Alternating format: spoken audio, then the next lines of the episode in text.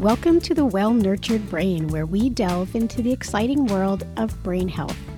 Every episode, we bring the latest research and expert insights on mental and neurological health and offer practical tips and strategies on how to nurture your brain and optimize its function. From mental wellness to neurological health, we'll cover it all so you can become skilled in the care and feeding of the most important organ in your body, the one that makes you you, your brain. Welcome to episode 20 of The Well Nurtured Brain. I'm your host, Dr. Pamela Hutchison, naturopathic doctor with over 20 years of clinical practice supporting folks with mental health and neurological challenges live healthy lives. Welcome back. I apologize for my unanticipated absence without notice. We are doing massive renos at my house, and as I've been joking with my staff and uh, and patients, I'm living what's called the porta potty lifestyle. And it's, you know, it's true what they say about renovations. They really mess with your life. And I have had a really hard time getting back on track with a whole host of things. Fortunately, my runs are still happening, but there's many things that kind of fell off my plate per se. And I'm I'm getting the hang of it now. I'm getting the hang of how I'm going to do the next probably the next two more months of my life with this going on. So, thank you for coming back to listen to another episode of The Well Nurtured Brain. I'm going to make a commitment right now to do my best to give you more notice if I'm going to fall off the face of the earth for two episodes. And, uh, and today is a mini obsession that I have. Today, we are exploring inflammation and brain health. And I'm so interested in this subject because I think it's what it explains some of the reasons why what we do as naturopathic physicians helps in the neurological and mental health space. But today we're going to be specific. We're going to focus on inflammation and brain health using depression as the model or using depression as our entryway into that topic. And as I mentioned, I have this mini obsession with today's topic and I have since somewhere around 2008, 2009, when I was attending a conference somewhere in the States, and one of the presenters, a man named Dr. Jeffrey Bland, he's a PhD in chemistry, and he's become very vocal supporter of, of naturopathic medicine. I think he's considered one of the main thinkers behind the movement of functional medicine with uh, medical doctors. So he was he was at this presentation or at this conference, and he outlined in great detail how persistent low grade inflammation, so chronic inflammation, how it's a noxious feature of many of the conditions we experience in the developed world.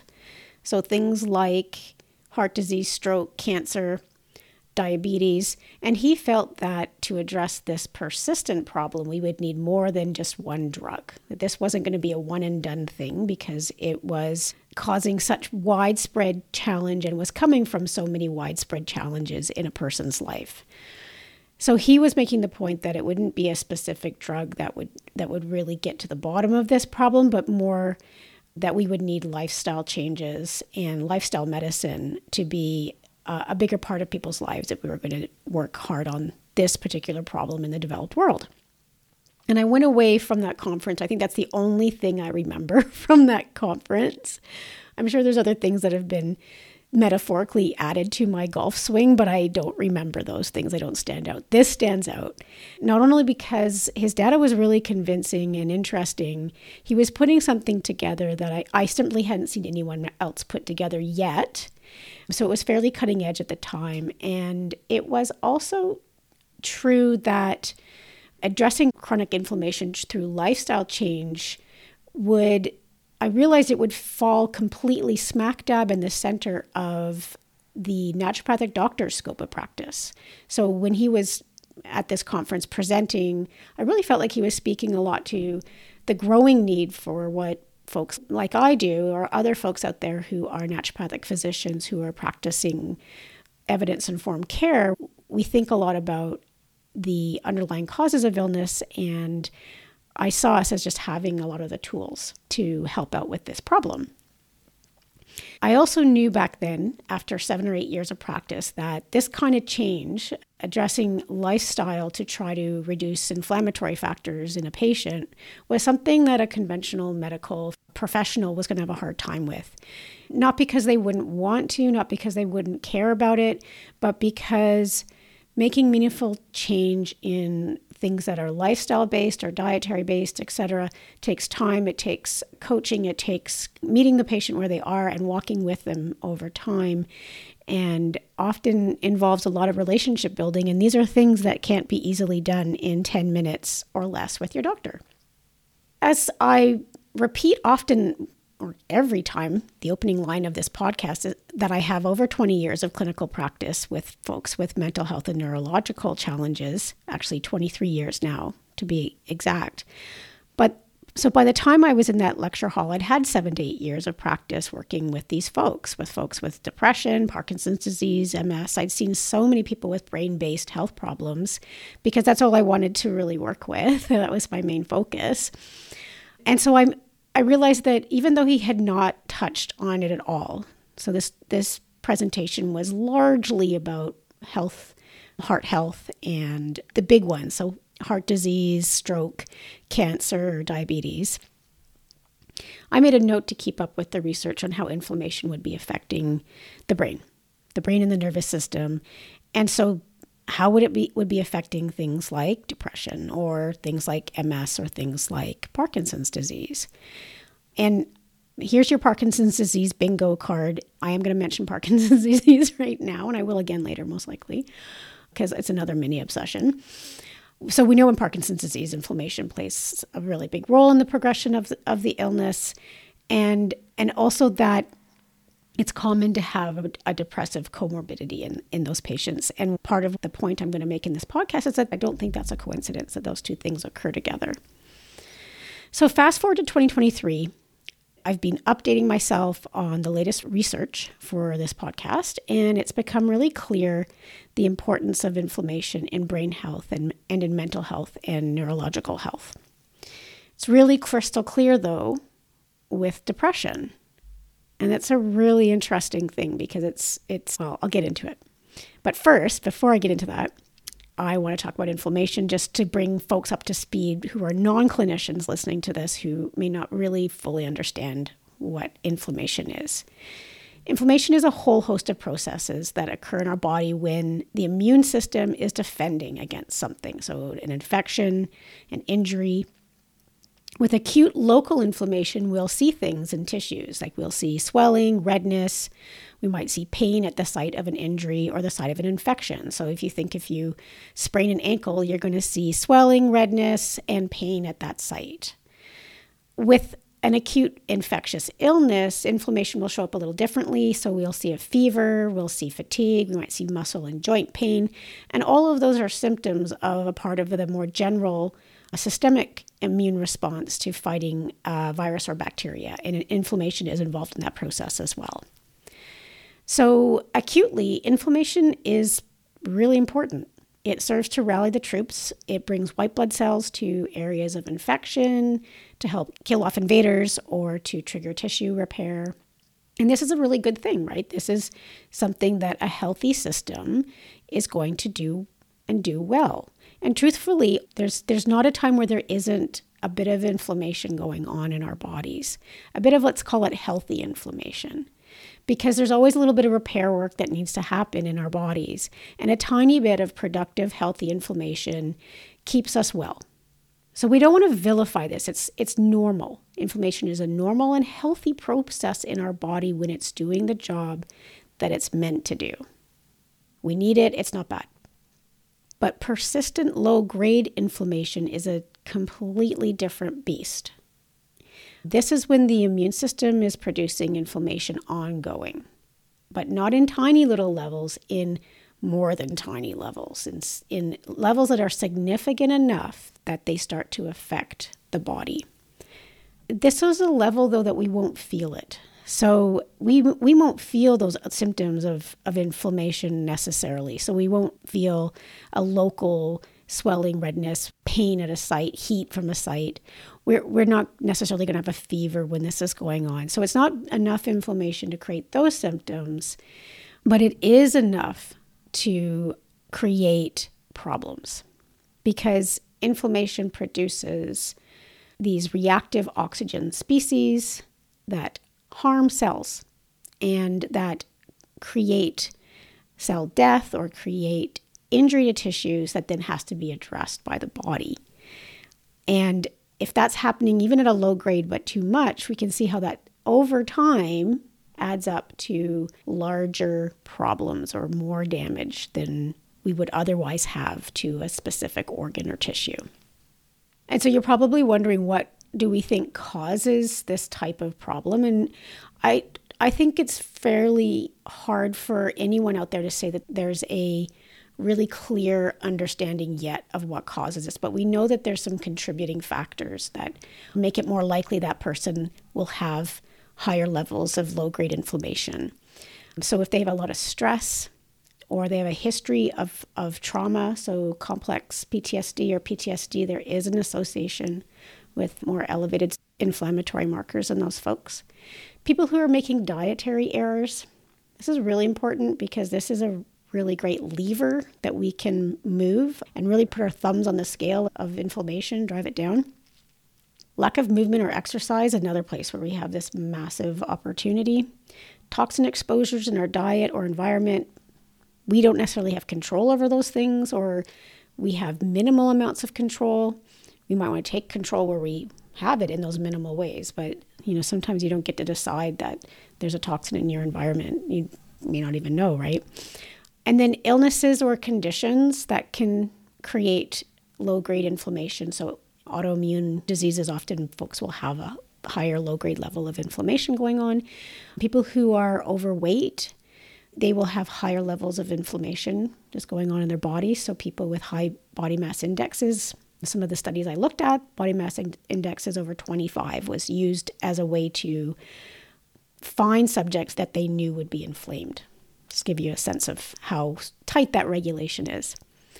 Other illnesses like diabetes. And I want to highlight one other thing that every time I go to the dentist, I take a photo. I think I have like five photos on my phone now of this chart at the dental office because I just never want to forget this. Dentists use a marker for inflammation that's actually a blood test that we're going to talk about later in this episode. They use that marker to help them grade the severity of gum disease.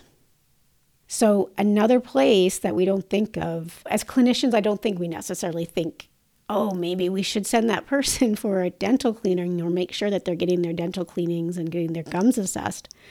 But if that person's walking around with some elevated inflammatory markers and they don't see their dentist or they have some dental problems, it would be really helpful to know if that person has gingivitis and pretty decent case of it because that the treatment of that will bring down their their inflammatory markers. I digress. So this was what Dr. Bland though was talking about. He was talking about chronic inflammation that causes damage to tissues and that alters processes in our bodies to the point where it is contributing to disease and unwell states.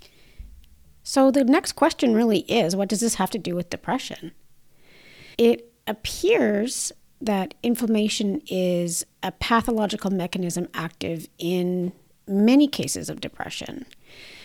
So, to quote a 2021 review I looked at titled Depression Biological Markers and Treatment, they, they included an interesting sentence, which was Depression is considered a systemic illness with different biological mechanisms involved in its etiology, including inflammatory response, hypothalamic pituitary adrenal axis dysfunction, and neurotransmitter and neurotrophic systems imbalance. In other words, inflammation may be a mechanism that creates or contributes to a state of depression. So, some researchers are studying if inflammatory markers can be used to identify what we might call a subtype of depression, like an inflammatory subtype of depression. Or perhaps maybe another way to look at this is they're looking to identify treatment targets for folks with depression. There's one other novel bit of thinking about inflammation and depression, which is this idea that depression is a symptom of an inflamed brain. So instead of simply a process that's going on in the background and contributing to the whole phenomena, the idea here is that similar to the pain, swelling, heat, and redness of an acute local inflammation, inflammation in the brain may be expressed as the actual depressed mood. This has been refined a little further to subcategories of symptoms that are included in depressed mood. It may also not be that simple. Perhaps mood disturbances is only one of many potential symptoms of chronic inflammation in the brain, or that there are more specific symptoms, as I mentioned earlier, of depression that are attributable to the inflammatory aspect of it. And so it could help explain why there's quite a bit of variety in the way that people express depression it varies quite a bit from individual to individual. We know there's a cluster of symptoms, but not everyone with depression has every element of that cluster of symptoms going on. So many interesting research topics here. Many of these avenues are being explored. So, depression as a symptom of inflammation is interesting as it could help explain why depression is a common comorbidity in other conditions. So, if we think of get out your Parkinson's disease bingo card, I'm going to mention it. So, if we think of people with Parkinson's, we know they have highly inflamed brains. That's not up for debate. And we also know that depression is really common with people with Parkinson's. PD patients are 45% more likely to have current depressive symptoms than healthy controls and inflammation may play a role in some of this trend, of course, along with other changes in neurotransmitters like dopamine and norepinephrine. Another example of this could be that people commonly report feeling depressed when they have influenza. That's a time when systemic inflammation is quite high. Markers inflammation will be 10, 20 times above what we would consider normal during those times. And it really could be part of the mood changes that are going on when people have the flu. So, what I'm interested in in general, though, is what does this mean for patients? What does this mean for clinicians who are helping people with depression? How do we apply this, or, or is there some new therapeutics or reasonable therapeutic targets on the horizon that we want to be looking out for, or even using right now? So, one question that I really find interesting is could inflammatory markers actually help us with identifying treatment opportunities? And one thing that's being investigated is this testing of inflammatory markers to see if they change with treatment. So, if an inflammatory marker is a helpful marker, perhaps one indication of it being a helpful marker is that when you successfully treat depression, it changes. And the research is kind of mixed on this. A 2021 clinical study that was uh, done by Kofod and Associates looked at 90 patients with moderate to severe depression that were treated for 26 weeks with either escitalopram, which is an SSRI, and an SSRI that is known to be anti inflammatory, or nortriptyline, which is a tricyclic antidepressant. And they measured inflammatory markers in these patients at baseline, at 8 weeks, 12, and 26 weeks to calculate what they called a composite inflammation score. And then they used standardized rating scales to collect information on the severity and nature of the specific symptoms that those patients were experiencing. And the outcomes were interesting and, and they reflect some of the outcomes that are being found now in other studies being done on inflammatory markers and depression. So they did find that 17 of the 27 inflammatory markers they tested decreased significantly during antidepressant treatment.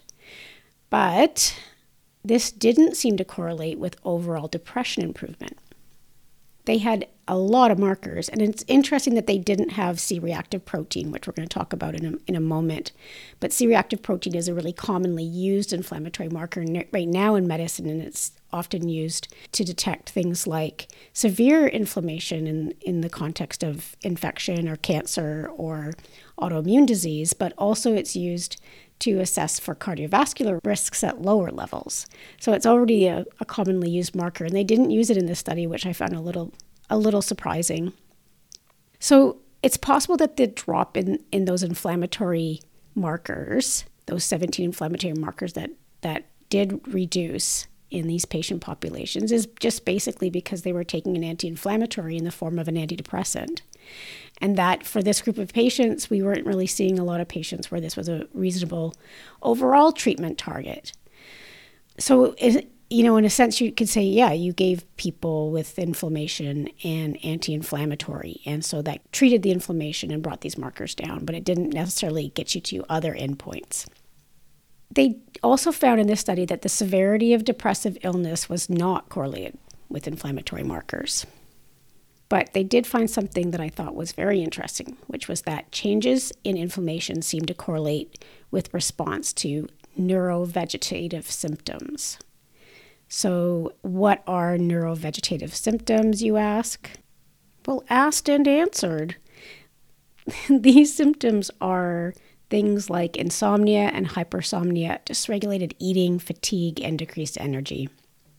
So, there was a correlation to changes in inflammation, but it seemed to be with just these symptoms here insomnia, hypersomnia, so oversleeping or undersleeping, changes in appetite, energy levels, and fatigue, overall fatigue. It's notable that other studies have correlated specific inflammatory markers like CRP and interleukin 6, another uh, common marker used in the studies for inflammation, and a marker called TNF alpha or tumor necrosis factor alpha with specific symptoms. And again, not with overall depression severity, but with things like appetite, hypersomnolence, weight changes, energy levels, aches and pains, and sleeping problems. So I think you're seeing a commonality here. I hope you're seeing that. It is probably important to note that not all people with depression, as I mentioned before, have elevated inflammatory markers. So, the identifying of inflammation in someone with depression is more to serve the purpose of possibly individualizing their care not whether or not they actually have depression, and certainly not to rate the severity. Like it's not a marker of severity of illness. The general consensus from my reading right now is that the data is still pretty confusing. There are some glimmers. Something really exciting that I want to share with you that is uh, just in early stages, but interesting research that is looking at the intersection of these inflammatory markers and a nutritional therapeutic. So, in this case, in this research, they're looking at EPA supplementation. So, EPA is an omega 3 fatty acid found in fish oil. So, they're looking at EPA supplementation in patients with major depressive disorder who also have high CRP levels. This is a 2022 study out of Massachusetts General Hospital and Emory University looking at 61 unmedicated adults with major depressive disorder. They had to have a body mass index over 25, meaning they had to be overweight or obese. And the reason they did that is that they know that people with obesity or people who are overweight have higher CRP levels. So they have higher inflammation. We know that that's a strong correlation to obesity and being overweight is that your your inflammatory markers go up. And so they were looking at these folks to qualify for this study though you had to have a, a C-reactive protein, this marker of inflammation of over 3. And then they randomly assigned these assigned these folks to placebo. 1 gram, 2 gram or 4 gram per day doses of EPA for 12 weeks and they followed them with standardized depression rating scales and, and symptom scales. Only the four gram dose was actually found to, to, correlate with a successful depression treatment, which was defined as an over 50% reduction in depressive symptoms. This was also the only dose that showed significant correlation with lowered CRP levels, so lower markers of inflammation from baseline. And then these same authors did a additional paper based on this study looking at some of the some blood markers that they took from 42 of the study completers. And they were looking at these things called pro-resolving lipid mediators. Stay with me. I'm going to explain it. So pro-resolving lipid mediator, mediators, which of course is going to be turned into an acronym called SPMs. So the four gram per day EPA group showed a significant increase in a couple of these SPMs. I'm going to give you some more four letter words here. So they there was an in- increase in what's called 18 HEPE and 13 HDHA. It's not important what they were called. What's important is what they do. So what they do is they are these pro resolving lipid mediators. They help with resolving inflammation in the body. So I'll take a step back here. Chronic inflammation is thought to be related to impairments in the body's ability to resolve the process. So, not necessarily that you have more inflammation going on uh, or starting, but just that you're not really good at cleaning it up. So it just keeps collecting.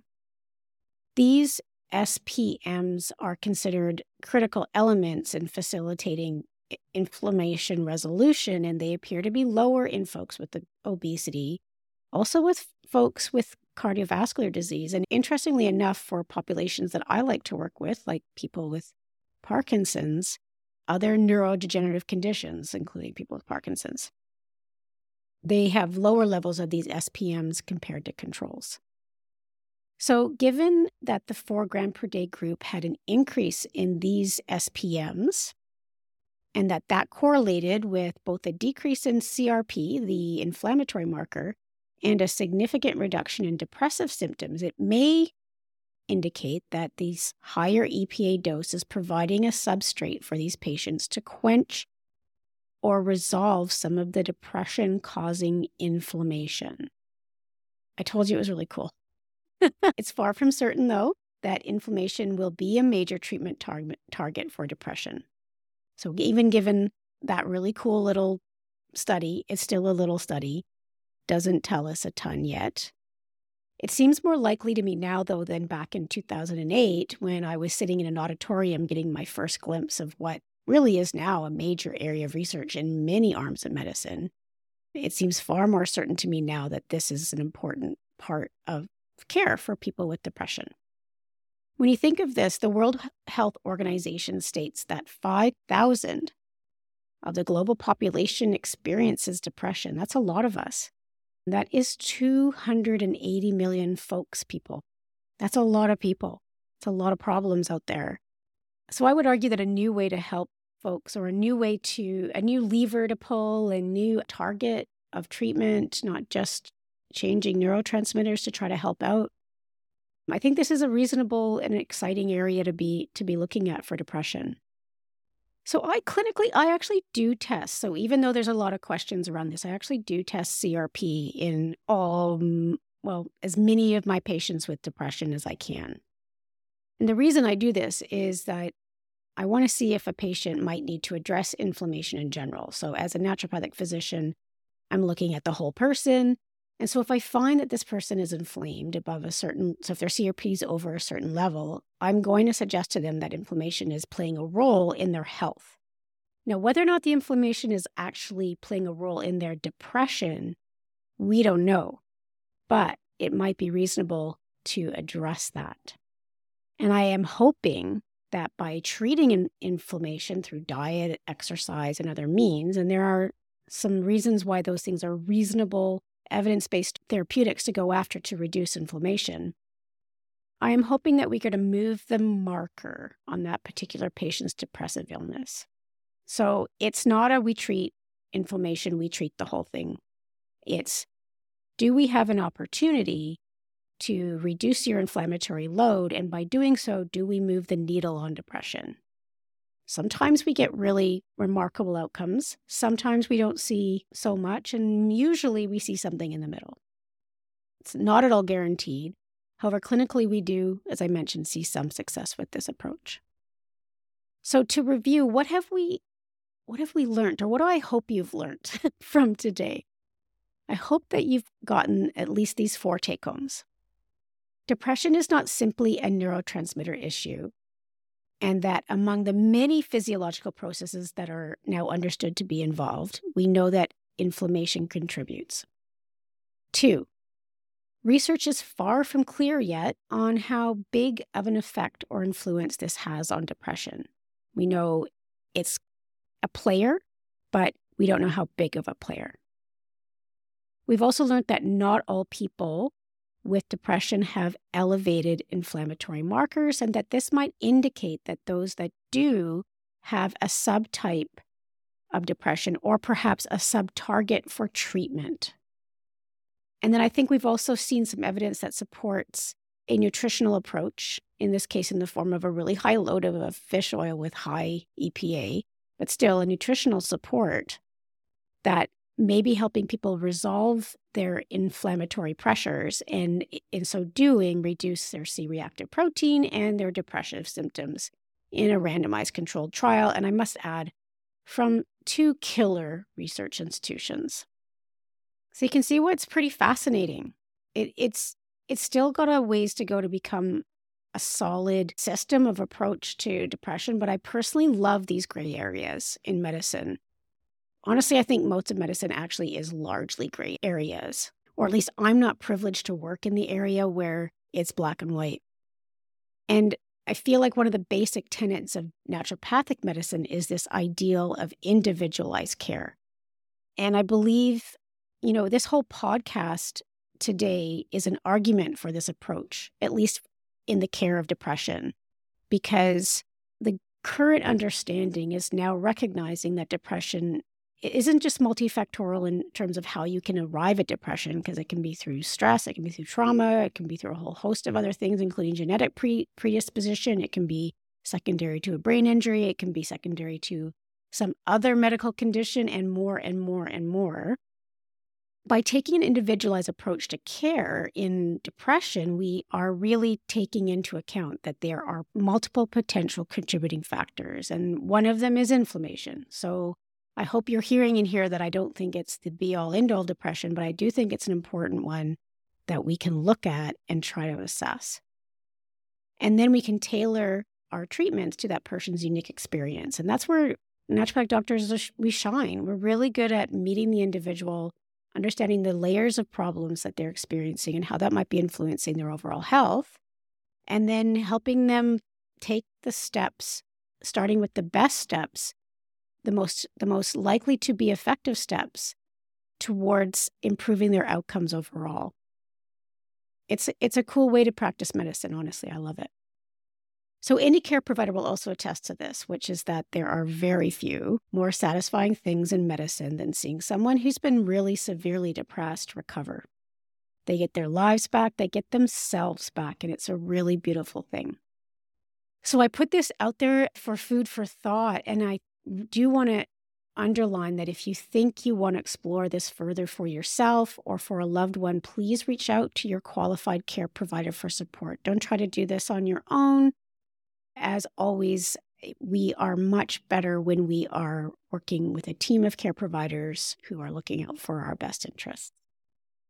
I hope you enjoyed this episode as much as I enjoyed creating it for you. This is something that we end up coming back to, I'm sure, into the future. This, again, is an evolving area of understanding of depression. And fortunately, depression gets a lot of research because it's really a big problem. And unfortunately, that, that means that we have to research it a lot. And the new ways of looking at how mood is affected by our bodies as a whole and the acknowledgement that depression is a systemic disease is a really big step forward in trying to resolve this problem for people.